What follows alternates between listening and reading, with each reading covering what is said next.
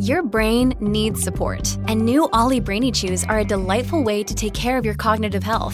Made with scientifically backed ingredients like Thai ginger, L-theanine, and caffeine, Brainy Chews support healthy brain function and help you find your focus, stay chill, or get energized. Be kind to your mind and get these nootropic chews at Ollie.com. That's OLLY.com. These statements have not been evaluated by the Food and Drug Administration. This product is not intended to diagnose, treat, cure, or prevent any disease. Another day is here, and you're ready for it. What to wear? Check. Breakfast, lunch, and dinner? Check. Planning for what's next and how to save for it? That's where Bank of America can help. For your financial to-dos, Bank of America has experts ready to help get you closer to your goals. Get started at one of our local financial centers or 24/7 in our mobile banking app. Find a location near you at bankofamerica.com/talktous. What would you like the power to do? Mobile banking requires downloading the app and is only available for select devices. Message and data rates may apply. Bank of America N.A., member FDIC. When you need mealtime inspiration, it's worth shopping Kroger, where you'll find over 30,000 mouthwatering choices that excite your inner foodie. And no matter what tasty choice you make, you'll enjoy our everyday low prices, plus extra ways to save, like digital coupons worth over $600 each week. You can also save up to $1 off per gallon at the pump with fuel points. More savings and more inspiring flavors make shopping Kroger worth it every time. Kroger, fresh for everyone. Fuel restrictions apply. Your ears do not deceive you. You have just entered the Cryptid Creator Corner, brought to you by your friends at Comic Book Yeti. So without further ado, let's get on to the interview.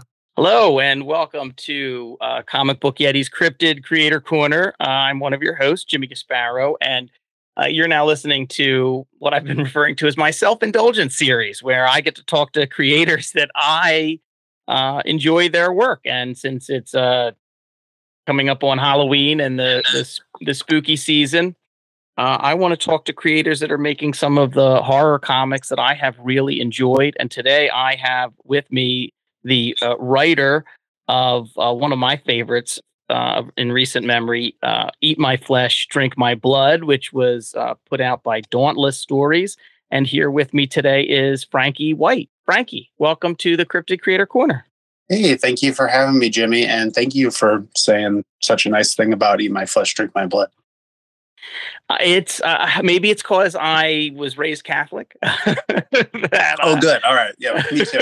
I'm wondering if it's a Catholic thing. I think it is.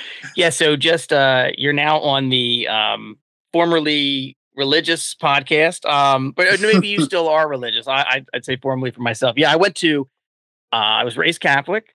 Which is a true sign of someone who's no longer a practicing Catholic when they start up by saying they were raised Catholic. Mm-hmm. Yes, that is how I refer Catholic. To myself as well. Yeah, I'm not a practicing Catholic by any stretch of the imagination anymore. Right. So, and I went to Catholic grade school, high school, and college. Oh, wow. Right. Yeah, I went to a grade school in Delaware County, Pennsylvania, and then I went to an all boys Catholic private school in Delaware, and then I went to St. Joe's in Philly. So I had my fill of Catholic education, but it's a perfect title for kind of a religious horror story, especially if you're Catholic and understand that through the process of transubstantiation, the host and the wine actually becomes not figuratively, literally the body and blood of Jesus. So there's your Catholic fact. There's your Catholic fact for the podcast. I'm hoping, I know that is going to be a thing that is primarily for Catholics, but I hope there's people that are aware of that, because that's one of those things growing up where you just think, man, that's such a metal, a metal concept, so horror driven. Yeah. I mean, just to think where they got to that point. And, there are other groups that have split off, and there were tons of other groups that were Christian, but not necessarily Catholic, who thought, it's just symbolic, but now we're getting into my college Christian tradition class, but my wife is a former practicing Lutheran. So I lived that life of growing up. We've been together for 10 years. So talking about if we ever have to go to mass with her family, or she comes to my family, they'll go up and they'll get communion. No big deal. It's not as big of a deal. Whereas if you're Catholic, it's a big fucking deal. You know, you're not supposed to go if you haven't had reconciliation, if you haven't done anything. So it's just funny to see like how that all plays out. Yeah, it is. Yeah, it is. So we did like a written interview, I think, before the story came out, and, you know, got to ask them. I had seen a preview at that point, and I read it, and then I couldn't find my copy, so I just bought it again and to read it again today. So bless you. Yeah. Thank you. I'll take it. And I just, I love the title. I love how innocent it starts out. And I mean, man, I know it's been out for a little while, but if anyone who is listening to this who wants to find a new horror story, I don't want to spoil things too much, but man, when it takes a left turn, it takes a left turn. And I mean, it is just full on, could go anywhere, and really is just full on horror so fast. And I think I just think it's brilliant for when it hits for what a 52-page story. So kudos. Thank you. that heavy switch is I mean, obviously by design, but partially because it is like you said, it's a 52-page story, so it's trying to maximize that shock value of setting up as much as you possibly can in that first half. And when I was telling Marcus about my you know, outline and my ideas, which I say outline, it was not a bit. I hardly ever really outline my stuff, but the idea of doing, I was like, half of it is going to be your meet the family sort of like awkwardness and working that all out and setting up the relationship. And then I was like, and then the back half, I want it to be the sort of thing where when you were a kid, you had a sleepover or something and you watched that R-rated movie that you were not supposed to see at all. Like that was how it was playing in my head, was like that kind of mentality of having, you know, something that hopefully people read and go, oh, this is what's wrong with them. You know, that's fascinating. You say that because, the idea of that, you know, when you're a kid and you catch something on TV that you're not supposed to, that's a really interesting, you know, concept in terms of viewing this, especially from the main character, you know, where she finds herself in the story at a certain point. That really kind of like makes sense in terms of her like headspace within it, but I don't want to get too far into talking about it without mentioning your collaborators, Adam Mankiewicz and A.H.G. And I really love the colors in this book, are phenomenal. What was it like getting, you know, everybody together and like when you first kind of pitched this idea? Well, so Adam and A.H.G. both worked on Broken Bear with me. So we have a previous existing relationship, and I love working with them. And not to jump the gun too much, but I'm working with Adam again, you know, on Who Killed Sarah Shaw. He's definitely kind of like, you know, my go-to person for finding an artist that it makes it so easy to work with them because we know exactly where our headspaces are, what we want to see, what we want to do. And it requires very little, you know, back and forth. Usually it's like I send them script, I get something back, and it's good to go. For Eat My Flesh, Drink My Blood, this started off originally, it was going to be either a short story or let's say like a novelette, whatever you want to call it. I had hit a point in making comics where I just wasn't sure what I wanted to do next, and I was feeling a little burnt out. And so I wanted to go back to writing what I had written before I started doing comics, which was short stories and you know, prose writing and stuff like that. Okay. And so I started it originally as that. And as I was working through it, I had a pretty good idea of what I wanted. It was sort of similar, but it was way different. In the original short story version, John is way more of an asshole than he is in the final version. He was really much more of an antagonist to the story. But then one day and this just speaks to how poorly I keep my files, I lost my draft and I could not find it for the life of me. And so it hit a point where I was like, well, this doesn't exist anymore. I'm not rewriting it. I'm going to see if I can turn this into a comic because I think it can work that way too. So then I let A.H.G. know because we were talking about working on something together, potentially even co-writing it. Obviously that didn't really pan out, but he's still on as a colorist. And so many of his color ideas influence the story itself.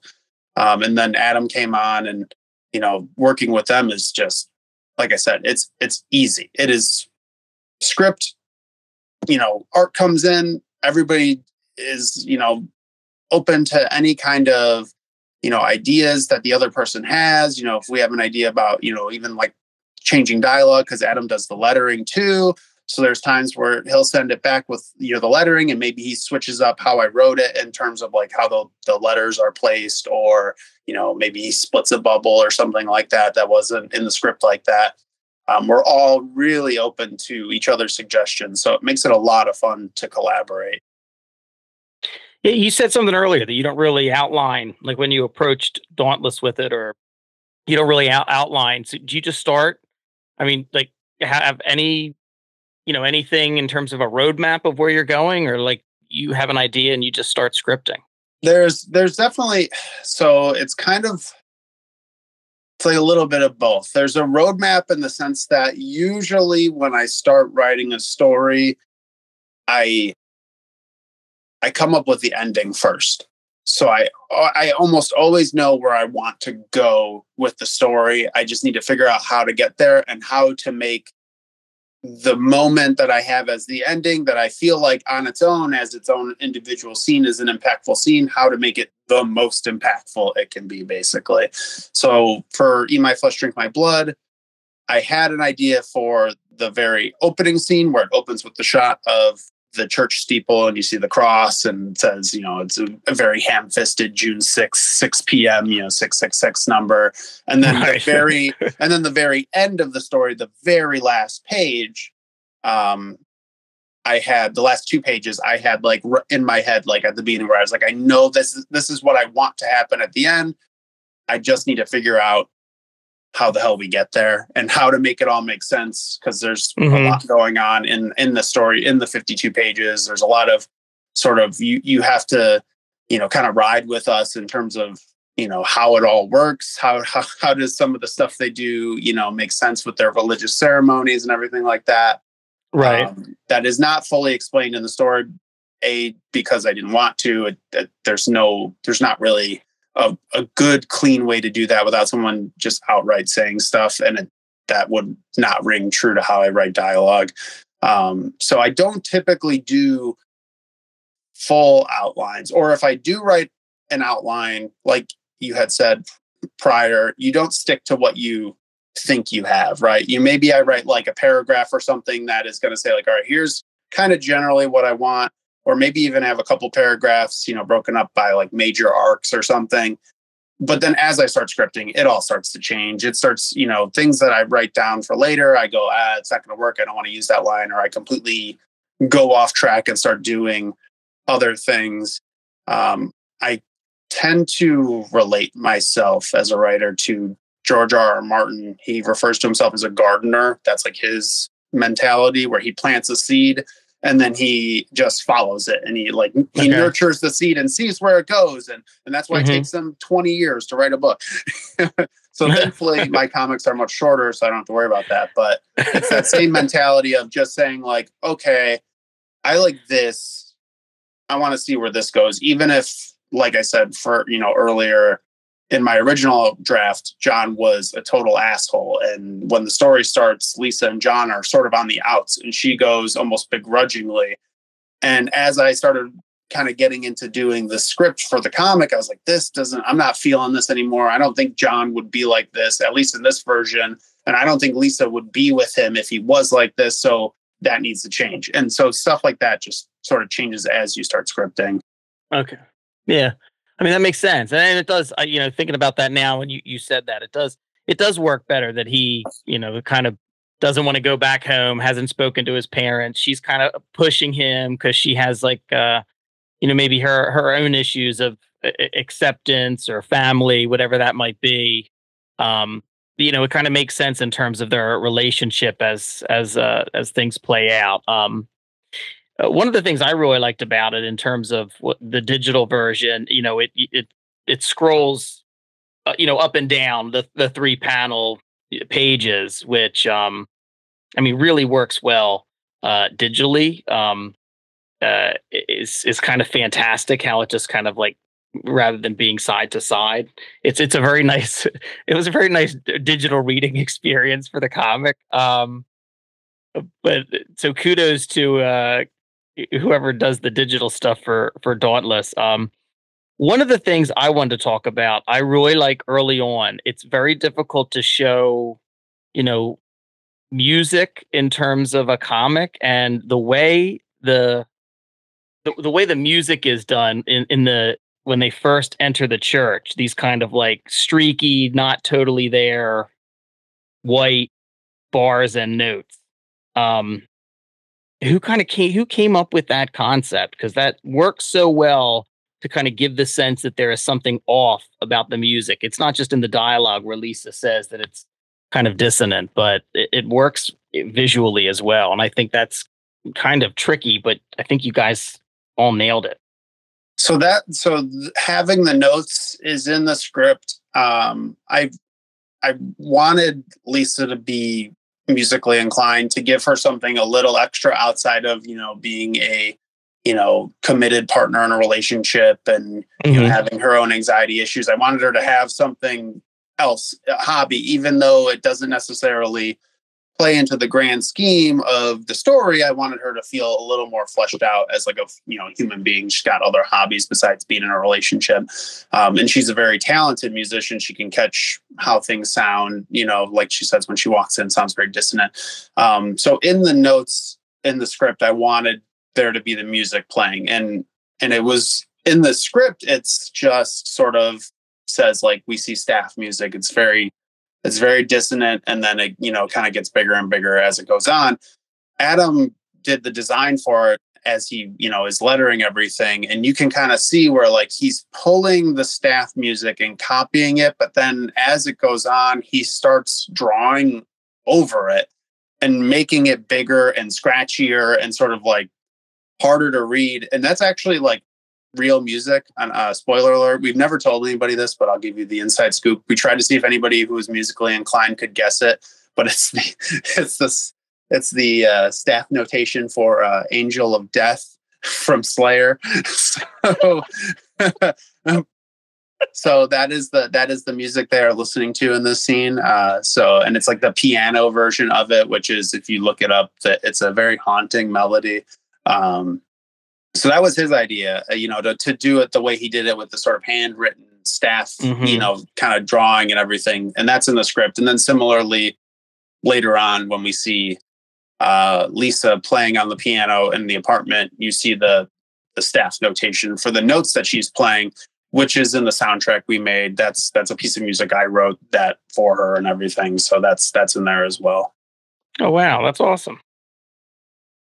That's pretty cool. The soundtrack is like, I feel like we did a poor job personally, like, of promoting it, because me and Adam put a lot of work into doing the soundtrack, and Adam's obviously a very talented artist, but he's also a very talented composer too. And I could like send him, you know, riffs from my piano and then send it to him and say like, here's like the notes, you know, that I can piece together, because I'm not a classically trained pianist or anything. I just know the notes on the keyboard. Mm-hmm. And then he could take it and then turn it into like fully composed, you know, like it sounds like an actual song that like someone recorded in a studio music.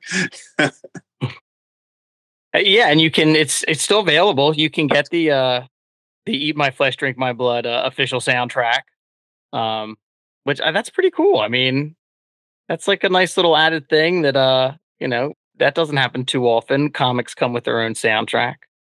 Yeah, well, going with the vibe of, you know, it being that sort of like 70s, you know, kind of horror aesthetic, that giallo horror aesthetic. And again, wanting it to be that, you know, that it's sort of a movie that you watch at a sleepover vibe. You know, we felt like it was fitting to the soundtrack. And, you know, Adam and I are both, you know, musically inclined people who do music on the side for fun on our own. So it was like, why not actually work together and you know, make something for it that had the vibe of all the, you know, the sounds that we love. Mm-hmm. You know, there's a lot of John Carpenter influence in it because we are both big John Carpenter nutheads. So, well, speaking of like influences, so do you, I mean, are you a fan of like horror in terms of, you know, consumption? I mean, do you like reading horror or watching horror films? Oh yeah. Oh yeah. Yes. Yeah. So, absolutely. I mean, it's as a viewer, as a reader, as a consumer, it is my favorite genre, especially when we're talking about like in the film space and reading it, like in comics, I don't read as many horror comics maybe as I would like, just because for lack of a better reason, a lot of it doesn't seem to like resonate with me like it does on screen. But you know, that is probably my favorite genre as a consumer. I love like whenever somebody's got something new out, I want to check it out. Yeah, I never liked horror films as a kid. I wasn't a big fan of horror. I think that all changed. I went to a program in school, and there were different talks that day, and I wanted to go to one on the environment, and it was like all filled up, and all my friends were going to one about like movie monsters, but not just classic movie monsters. Like the one, this was probably in the early 90s, so it was a lot of the ones that came up, you know, with movies in the 80s, Jason, Freddy Krueger, and it was all about how these characters essentially aren't anything new. We've always been telling stories about these types of monsters. And I was like, I'm not going to hate this, but all my friends are going, and I loved it. And I think for the next 20 years, I just consumed as many horror films as I could. Since having kids the past 10 years, I probably have a long list of ones I need to get caught up on. But, you know, but from like 1995 to 2015 or so, I'm pretty good. There's a lot of good horror movies from that time period. And there's, I mean, honestly, and even since then, it's kind of crazy how many good horror movies there have been. But isn't there's something that's so compelling about that genre of just seeing it's this idea of putting yourself in a position that can be genuinely scary, but knowing there's sort of the safety valve of like, oh, I'm on my couch. You know, there's something about that. And like you said, seeing these movie monsters or, you know, killers or whatever, you know, the new one is for whatever the next movie is. It's something that's been done before. And that in and of itself is kind of fun. It's the idea of how do we take these concepts that have sort of live in the back of the human brain and have lived there for all of the time we've had a functioning brain, you know, like that could think and process like beyond like the initial like like just existing like in, you know, impulse control stuff like that. It to me is what's fascinating is seeing how we get those ideas and they just kind of keep coming back and they come back and they come back and they change a little bit. They change a little bit here. They change a little bit there. Usually shaped by, you know, either the writer or the director's, you know, growing up circumstances or what's going on in the world. And I think that is a lot of times when horror gets to be really interesting is if you look around what's going on in the world, typically when, and not to say this is a good thing, but when the world seems at its most at strife, is when horror really ramps up and we get some of the best horror stuff because there's this idea that you're surrounded by all this real life horror. So you take it and you put it into a little like self-contained movie or comic or, you know, TV show or what have you, and try and wrestle with all those concepts and make something that hopefully people can enjoy. I don't know if enjoy is the right word. I would say enjoy. Well, yeah, I mean, it, you know, And there's also kind of for a long time, I thought, and maybe I still do. I think the best for me, I think the scariest horror movie is the 1978 version of Invasion of the Body Snatchers, because that it's not totally terrifying like all along, but the feeling at the end of this kind of bleakness that there is quite possibly only one human person left on the earth. And the last scene, I think, is it's Donald Sutherland and the actress in it is Veronica Cartwright, I think. And it's just played so wonderfully because she sees someone she recognizes, and that like awful yell at the end. Mm-hmm. And it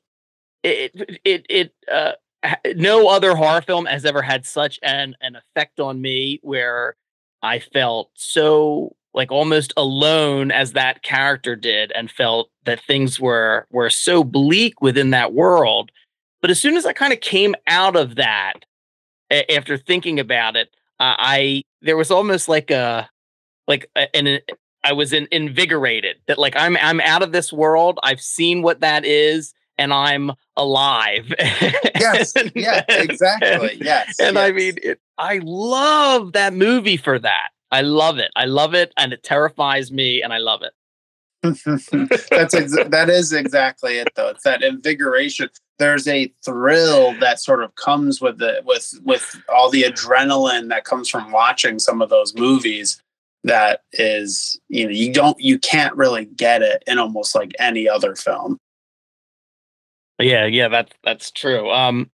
So what do you think? What other horror films, what do you think has had the biggest impact on you in terms of as a writer, as the stories you want to tell? It's hard to say because I watch a lot of different things and I take a lot from different filmmakers and writers themselves. I mean, in terms of like growing up and, enjoying their works and, I don't know if I'm consciously emulating them, but like maybe, you take on what you're reading from them and learn lessons mm-hmm. from them. It's obviously Stephen King. I grew up reading Stephen King, in grade school and everything like that. So Stephen King is a writer who I very much, pull stuff from. Mark Z. Danielewski's House of Leaves is a book that like I read in high school and it stayed with me ever since. And that's kind of a ghost I'm chasing in terms of like wanting to do something that is not only, maybe emotionally thrilling and satisfying, but also something that plays with the form itself. That's a novel and it does a lot of things with typography, and it's a story within a story, and it's written as like an essay in some chapters, and they have footnotes that become stories in and of themselves, and it's labyrinthian. It's a very exciting story for how almost like collegiate it can be at times. Like you're reading like someone's like thesis paper, but like it works really well in ways that it shouldn't.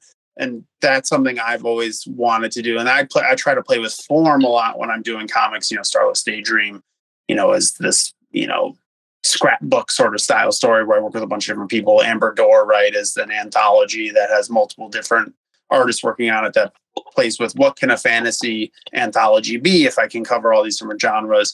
Eat My Flesh, Drink My Blood from the beginning was designed with this 3-page format that you mentioned earlier that reads really well digitally, almost like a webtoon, but when you see it on the printed page, it's so big because we made it this letter-sized page. It's like a widescreen CinemaScope because we were trying to match like a movie lens essentially. So always trying to play with that as well. When we're talking from filmmakers, obviously it's John Carpenter's probably number one. Most of his films have had a huge impact on me, and I really like what he does. And he has this way of having these very sort of elegant and thought-provoking films that are also massively entertaining. Like The Thing, like you were saying about Invasion of Body Snatchers, this idea that you're all alone at the end of it all. The Thing, having this whole story structure about who can you trust and why should you trust them sort of mentality. But while still being like this amazing creature feature, there's not very many movies that get to do that. Halloween, there's not many movies that can be so simply scary, but also when you're watching all the people act and everything, it doesn't feel like they're like, oh, they're going to be like trumped up, you know, teenagers that aren't real. They feel like real characters acting like teenagers, you know, in that situation. And it's viscerally thrilling on top of it. And so it's that kind of storytelling I'm trying to get at with my own thing. When I write dialogue, I don't try to write dialogue sort of, I don't know how to describe it outside, like not cinematically or not, you know, verbosely. I try to write it as if these were real people sitting and talking about whatever they're talking about. So sometimes it doesn't lead to, I have a lot of trouble when I'm trying to promote pages or, you know, show a snippet of a page. I don't have a good, like, one panel with a killer quote in it, you know, that you can be like, and that's what, because I don't write dialogue like that. It'll be like, a lot of times it's dialogue that's just very natural in the moment. And so it has to be read in sequence. So definitely trying to capture that from John Carpenter, and Stephen King does that too really well. Well, actually to pivot off of that and to kind of turn right into one of your newer projects with Who Killed Sarah Shaw. I do think that the line in there in the preview pages you sent to me, there is a line that one of the characters says about that their audience can't get enough trauma. And I thought you should promote that page because that's a good line. That's a good line, Frankie. That is, I am having a lot of fun writing this book because I am a big, big fan of true crime. And so is my wife, you know, listen right. to all, you know, all the podcasts about it. And whenever Netflix has a new fucking documentary about it, we throw that on, you know, or something like right. that. Yeah. And there is an element of the story where I was very curious about playing with, okay, you know, when you follow these documentaries or you listen to these podcasts or anything like that, part of it is there's got to be some genuine, like, we're doing this to honor the person, you know the people that were the victims of these crimes, right? There has to be some element of that. But on the other side, they're still making money. It's still about making money at the end of the day. Like, they're not going to make that documentary or make that podcast if there isn't a way to sustain it financially, right? So that sure. is a very interesting idea to me in playing with, and how much of it, where do you draw the line? How much of it is an honor, you know, of honor of the people that have passed, and cataloging, you know, a sort of as a historical document, right? You know, and finding the truth of what happened, and how much of it is making it entertainment and making it something that can sell. And so having these two, you know, essentially content creators go out and try to solve this, you know, cold case murder mystery because they know their show's about to be canceled and that's the only way they think they can keep it alive, adds a very, you know, fun twist to it, because you're going into, it's not a, you know, in real life, it's not a fake story. You're going into somebody's life and you're digging up old memories. You're digging up right. old trauma for your, you know, cold case episode, you know, for your unsolved mysteries episode, you know. And so, like, that to me is a very fascinating idea to struggle with and make it so that when I'm hoping that, you know, as the story develops and as people read it, they're at odds with everybody. The content creators are going to be compelling in their own right, and I don't think they're necessarily bad people, but I do hope that at times they go, man, they're kind of assholes, and at times they're like, I kind of get why they're doing it. Right. No, and it's just an interesting time to be talking about these ideas. And so for anyone who isn't aware, Who Killed Sarah Shaw, I've been able to lucky enough to see some preview pages, and it's the story of, you know, a true crime type of podcast that is going out and interviewing individuals that knew Sarah Shaw, and, you know, kind of getting into the investigation of Sarah Shaw's, you know, murder. But it's such an interesting time with true crime podcasts, where there's so many of them that have cropped up over the years. You now have the point where there's individuals, whether it's on Twitter or in the regular media that are mainstream media, that are critical of true crime podcasts. You also have where just what was it today? Adnan Syed, who was kind of the focus of the first real big true crime podcast, Serial, who's been in prison for 20 years for the murder of Hae Min Lee, has just been released, his conviction overturned. And so there's all these competing elements, and it's such an interesting kind of, I mean, playground's the wrong word because we're talking about some serious topics, but it is kind of like an interesting area to kind of play in, because you're right. You're dealing with people who have been through trauma. You're talking about rehashing that trauma for the families of victims, or for the families of the incarcerated if they were wrongly imprisoned. And you're talking about people that are also trying to monetize that, and an audience that is kind of feeding off of the trauma, as one of your characters says. I mean, it's just a fascinating area to be in. And I love the 13, I think it was 13 or so preview pages I read. Yeah, I can't wait to kind of get more of it. It's a really, I think it's a fascinating premise. I'm really excited. We're doing, it's essentially a page a week on Adam's Patreon. We're going back to the sort of the old webcomic format for it, which is exciting. It's kind of do like a little weekly update for everything. I'm hoping people stick with it, because even though it is in the weekly update format, it's very much in how I write just in general, which is, we're getting... long, there's going to be some longer scenes. We have like a 7-page basketball sequence. So I hope readers will stay with that, because I really wanted to dig into this. As you're digging into this story of the past, everything that the content creators, Jess and Dave, and their show Cracking a Cold One are getting into, they have to interview these people. And then they sort of have to take their word, right? And they're telling them their own memories of events that happened 40 years ago. So there's this element of like subjective versus objective truth. And so whenever we're doing flashbacks and we're having the, interview subjects tell their stories about, what they remember about Sarah and what they remember about their lives and how they were related to her and everything that happened and her murder, it's all told with text box. It's text box narration. There's no direct dialogue, because none of those dialogue moments would be objective. That's somebody saying essentially, here's what I remember it being. And then we're going to show an image, and it's up to the reader essentially to say to themselves, does this line up? Does this make sense to me? Do I buy it? Do I think this works? Does an image in a panel go with or go against what they're saying? What's the truth of the situation? And I said it in our little opening spiel when we posted the first five pages, but the question that is the title, Who Killed Sarah Shaw, that's something we're asking the readers. We want the readers to be involved in the process. We don't want them to sit there and just go, man, I can't wait for them to tell me who it is. We want you guys to develop your own opinions on it.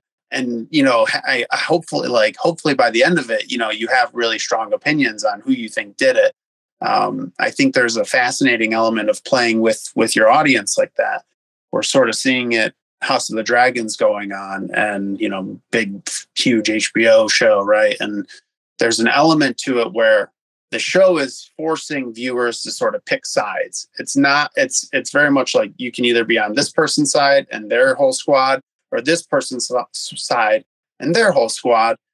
And seeing the viewers start to do that, just like they did in the book, naturally, and just like they do in the show, is a fascinating thing to see. It's getting this audience engagement that most shows don't get, because they're observers, they're not participators. And I think getting them to participate in it is fun. Oh, yeah. I mean, I think that's terribly fun. And also, I love stories that have an unreliable narrator. And I mean, because so many times I think it can be difficult to do in a comic, because you have the dialogue, you're showing it. It's such an interesting way to bring up the topic of an unreliable narrator, and not just one, because you're seeing something from their memory. They're telling like what they remember, and I mean, people don't know. I mean, I deal with this, as an attorney, and having to talk to people and remember accidents or whatever it might be from a few years ago. But I mean, I think that every time you remember something, it changes a little bit. Mm-hmm. Like there's, you know, if you remember something from 10 years ago, I would bet that if I asked you the day after it happened and then 10 years later and a few times like along that continuum, it changed a little bit every time. Mm-hmm. Memories are not static. Exactly. People don't realize that. That is exactly what I'm trying to drill into, is this idea of when you see a character, you know, telling you this thing, you know, you have to grapple with it as a reader of, you know, since we don't know who murdered her and it is a murder mystery still, right? You kind of have to say, are they telling the truth?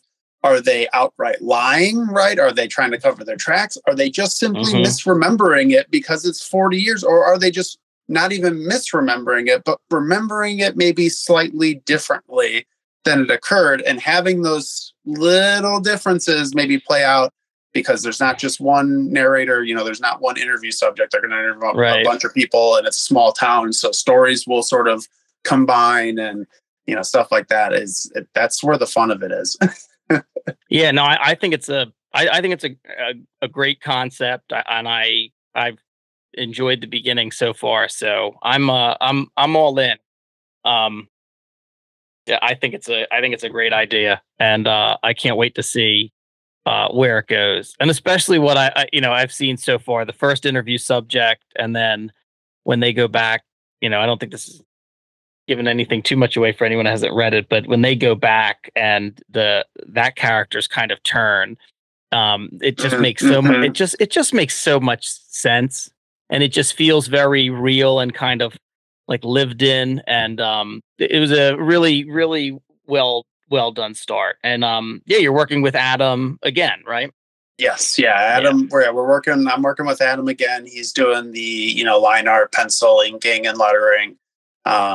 This is going to be in all black and white, and this is something we've been wanting to do for a while. When we originally did Broken Bear, it started as a black and white comic, and we brought A.H.G. on really late in the process. Like, we had already had, you know, 2/3 of the book, maybe even 3/4 of the book done at that point, like ready to go basically. And we brought him on due to the publisher request, which honestly worked out because Broken Bear in color is amazing. And if we hadn't done that, we wouldn't have met him at all, which would be a misfortune for both me and Adam because he's a great collaborator. But this was, since this is for Adam's Patreon, you know, we wanted to do, you know, just us two, you know, give him something to put on there that could be hopefully a compelling reason to help support him, you know, and get some more, you know, income coming his way, and give readers something interesting too. That's not, you know, for a Patreon page, that's not just like, here are some pinups, here's some behind the scenes stuff. It's, you know, you're getting a full comic. You're also going to, you know, depending on the tiers you back, you're going to get behind the scenes stuff, creator commentary, you know, things like that. And it's only $1 a month. So the longer, you know, as it keeps going, this is going to be quite a long story we're planning on, you know, it being. So you're going to get a lot of bang for your buck. Yeah, I think that's great. I love to see creators doing new things, trying new things, working stories in different ways, just to try and give people, you know, something interesting, something fun. I love the idea. I used to, as a kid, I devoured. I know we're getting away from more spooky topics, but it's my podcast. I can do what I want. I loved Hardy Boy books. They came out like when I was a, you know, I think it was probably the early 90s. They started to do the case files. Yes. You know, everyone still said they were written by Franklin W. Dixon. And I loved those. And then that kind of led to, you know, like there were books that were like 5-minute whodunit mysteries that you read the little story and then had to figure it out on your own. And then it would tell you, you know, what clues you were supposed to pick up. And I loved all of that. And that stuff was so much, you know, so much fun. So anything in that kind of vein that, like, you know, kind of lets the audience come to its own conclusions, I think is, reminds me of that. And I think is wonderful. So. Thank you. Yeah, that's definitely what we're hoping for. We're hoping the audience can come to their own conclusions. I'm excited to see what people say about it. And so, you know, not that you have to be working on anything else, you know, but are you, is there anything else that you are working on, or you know, as a fan of Broken Bear, do you think you'll ever revisit that world again?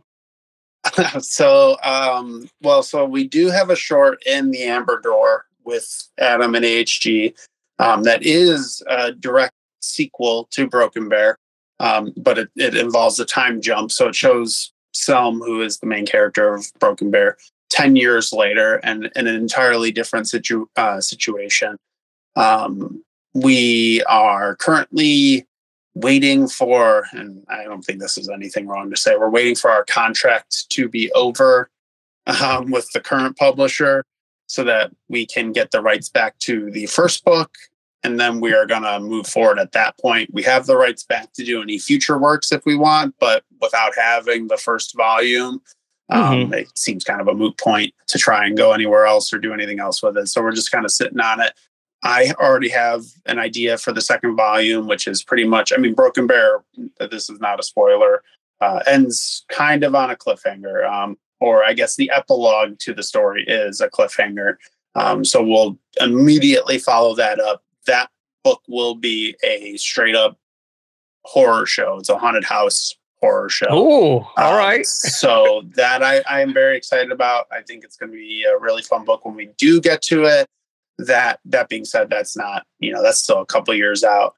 Sure. So for now, it's pretty much just working on Who Killed Sarah Shaw. That's good. Like I said, it's going to be a long story. We're kind of thinking, you know, like I said, I don't really outline. I have a general idea of what I want to do with it, but the length of it is TBD, but it's going to be probably like minimum, you know, 100 to 150 pages. And that's like at a minimum. So it's going to be, it's that's awesome. I typically have worked much shorter books, you know, Broken Bear is like 100 pages, 20 Fists is, I think, like 80 something pages. Mm-hmm. Starless Daydream is, you know, 70 something. It's not very long. Eat My Flesh, Drink My Blood is, you know, 50 something pages. So typically I work smaller. I typically work smaller and in a contained zone. Usually my stories take place over the course of one night or a couple of days. It's all pretty compacted. I love the idea of getting into people's heads, you know, over the course of a night sort of situation. But this is very much it's a big story. It's, you're getting, you know, sort of 40 years of small town politics essentially brewing, you know, over this murder mystery. And so trying to keep that concise, and obviously we don't want to meander or anything, but there's going to be a lot of characters. There's going to be at least 5 characters that do interviews, and each of those interviews are going to be essentially, let's say, you know, comics, you know, it's a floppy issues length, you know, so 20 to 25 pages. So it's definitely, there's a lot to work with.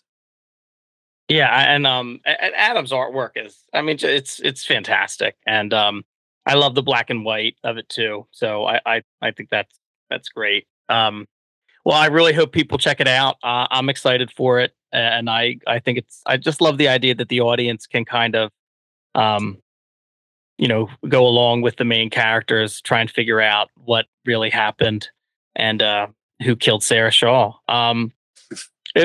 Well, before I let you go, Frankie, though, I wanted to talk about, you know, as Halloween approaches and as a fan of horror films, I mean, do you have any, you know, traditions that you do this time of year? Is there any, you know, do you watch the same movie? Do you maybe, you know, have a film night of ones that you haven't seen yet? Is there anything that you do to kind of scratch that, you know, horror itch?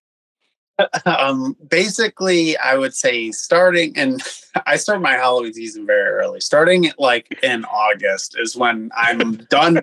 I'm done with summer at that point. I'm not a warm weather person. I get really hot and I run hot, so I don't enjoy it. So usually by August, I'm done with it. You know, I've had my summer fun, and I'm ready for Halloween to be there.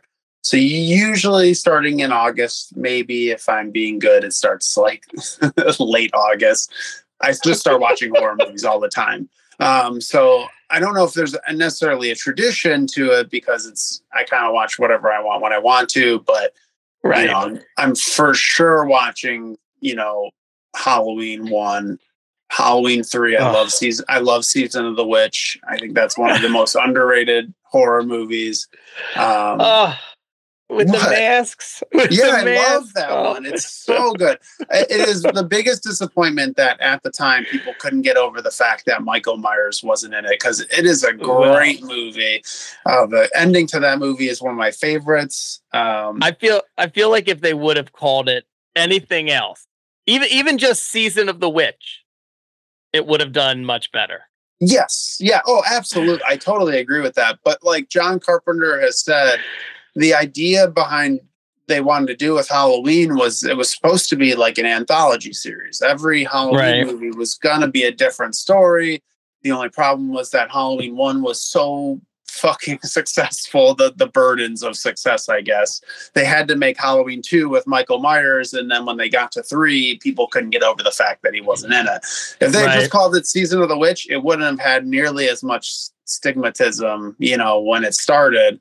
It's a good movie. It's a little goofy, but like there are some truly horrific moments in it. And I think I saw it way too young, and it traumatized me as probably that scene. And I mean, there's not very many horror movies or movies in general that will like straight up just murder a kid on screen. It's a brutal brutal movie at times. And, and the ending I think is like one of the most haunting endings ever, where, you know, spoiler alert, he's trying to get everyone to get the TV stations to turn the commercial off, and you don't really get to know if it happens or not, you know, and it ends on this big climactic moment where he directly looks at the camera and directly tells the audience like to not participate in this chaos that's happening. And I don't know, it's very effective. I like that movie a lot. Oh, that's awesome. I'm sorry, but what else? Any other? Let's see what else. What are some other, like I said, John Carpenter. So like, obviously, I mean, The Thing is in general rotation throughout the year, but The Thing gets played again. I love Christine. I think that movie's one of his most underrated. The special effects in it are incredible. I love the Scream franchise. So Scream 1, I mean, honestly, all of them are really good, but Scream 1 and Scream 3 are my favorites. So those definitely get watched. A newer one that's become a staple is called WNUF Halloween Special. And I discovered it, I guess at this point now, it's probably been like maybe 5 or 6 years now, which is kind of crazy, but premise of the movie is essentially like you are watching a like heavily re-recorded VHS tape recording of a Halloween news special that aired on television. And it's this guy who goes into a supposed haunted house, and it's filled to the brim with like all the trappings of like, you know, cheesy local news, sort of like, you know, buffers in between, like when they play the commercials, they made all these fake commercials for it and stuff like that. So it has this really immersive quality to it where like, there's a point where you'll be watching it and you're like, damn, this has so many commercials in it, just like regular TV would, but it has this very compelling, like world building quality to it. And by the end of the Halloween special segment, when they're in the haunted house, it is some genuinely, you know, scary stuff, which it was made for like $4. The budget for it's very, very low. So it's just really impressive to see what they were able to do. Oh, I'm going to write that down. I've never heard of it. WNUF Halloween Special. Mm-hmm. All right. That's fantastic. All right, okay. Well, I got some new. Maybe this season I'll actually catch up on some of the horror movies I need to catch up on. Oh man, there's so many. I can send you a list of all the ones since 2015 that have been incredible. It's kind of amazing how many good ones we've gotten. Every time I see like previews for one, I'm like, all right, I got to put it on the list. I got to watch it. I got to check it out. I have a tendency to go back to the original Halloween which I mean, pound for pound, I think it's just one of the, not only the best like horror films, I think it's just one of the best movies ever made. Yes, it is so tightly made. It is fantastic. And the bar was set way too high with the first one. It is every other one after that, you're watching almost for the fun of it rather than it being like a genuinely good movie. But yeah, I agree. And then I'm a huge fan of Evil Dead 2. I will rewatch that a lot. I love how it still has horror elements, but it really starts to lean into the camp that Sam Raimi and Bruce Campbell are really good at. Sam Raimi is so good. Evil Dead 2, Army of Darkness. I love the camp in that. Yeah. Drag Me to Hell, way underrated. That is another one that balances, I think, the horror and the camp really well. Yeah, I love Sam Raimi. Two, I'll recommend to you and to anybody who is listening that are from this year. And if you follow me on Twitter, you have seen me yell about how good they are. But Ty West had two movies come out this year, not just one, two movies. One is called X and one is called Pearl. And they are part of a trilogy that is, the third one's going to come out next year, I think.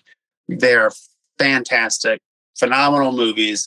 X follows this young group of plucky go-getters who are renting a boarding house to film a porno at the very beginning of when home video was starting to pop up in the 70s, and they're trying to make it big and strike it rich, and things obviously go terribly wrong on the farm they're staying at. And then Pearl is set in the 1918s during the influenza pandemic, so very correlated to modern times. And it follows one of the characters from X, but as a much younger person. And you get to see their backstory. And they're fantastic movies. They're not just good scary movies. They're not good horror movies. They're just good movies, period. All right. Well, I haven't seen either. So maybe I'll start there with X and Pearl. I hope you like them. I hope I don't do. I hate going to the mat for stuff because everyone's tastes are different, and I frankly I have kind of weird tastes. So like sometimes I'll go to the mat for something and be like, "You like that? That was terrible," and I'm like, "No, it's good." No, I've heard others whose opinions I also trust have I've mentioned X and Pearl, so I think you're probably in good company. But yeah, I'll have to check those out because I need to catch up on some of my my horror movies that I haven't seen in recent years because I love them. I love this time of year, and I love that. I love horror comics. I love horror movies. So I just haven't had a chance to really watch too many recently. But we'll correct that this year. But kind of turning back into comics. I can't recommend enough everyone to go to Dauntless's website, and if you haven't yet, get and read digitally. If there's, I don't know if there's still physical copies available, but definitely digitally, you can still get Eat My Flesh, Drink My Blood, especially if you're Catholic. It really ticks all of the horror boxes if you were raised Catholic like Frankie and I. And it is available digitally right now. The first print run sold out, which thanks to everyone who supported it. That's amazing. We have a second print with a new cover coming out by Heather Vaughn. It's incredible. Oh. I love Heather's work. It is a beautiful, gory cover.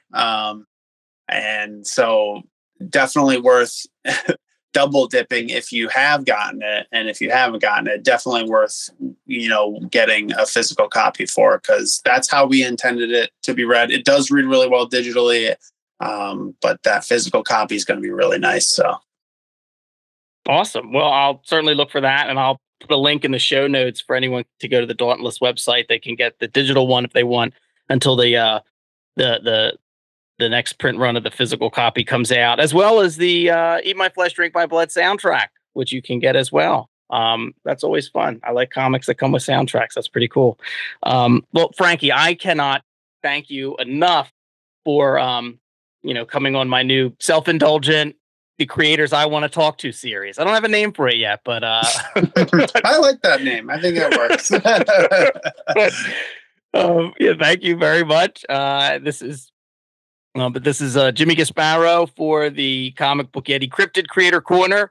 And you've been listening to me and Frankie White. And if you've enjoyed the podcast and liked all our Catholic facts, as well as our horror talk and our movie recommendations, like and subscribe and tell your friends and all those things. But Frankie, thank you very much for being here and talking with me tonight. Thanks for having me on, Jimmy. I really appreciate it. All right, everyone. Good night, and I will see you next time. This is Byron O'Neill, one of your hosts of the Cryptid Creator Corner, brought to you by Comic Book Yeti. We hope you've enjoyed this episode of our podcast. Please rate, review, subscribe, all that good stuff. It lets us know how we're doing, and more importantly, how we can improve. Thanks for listening. If you enjoyed this episode of the Cryptid Creator Corner, maybe you would enjoy our sister podcast, Into the Comics Cave. Listen and subscribe wherever you get your podcasts. Hey, what's up, everybody? This is Joey Galvez. I want to tell you guys a little bit about the Department of MetaHuman Affairs. This one is a story about a team led by a retired sidekick, two felons, a failed actor from Broadway, and a reprogrammed cyborg. But their first mission is to stop the criminals who have robbed a bank, and they will have to set the world at ease. You're going to get 180 pages of entertainment, action-packed awesomeness right here in the first 6 issues in a collected hardcover volume 1. All you got to do is head on over to Kickstarter.com and type in the Department of MetaHuman Affairs or DMA and check it out right now.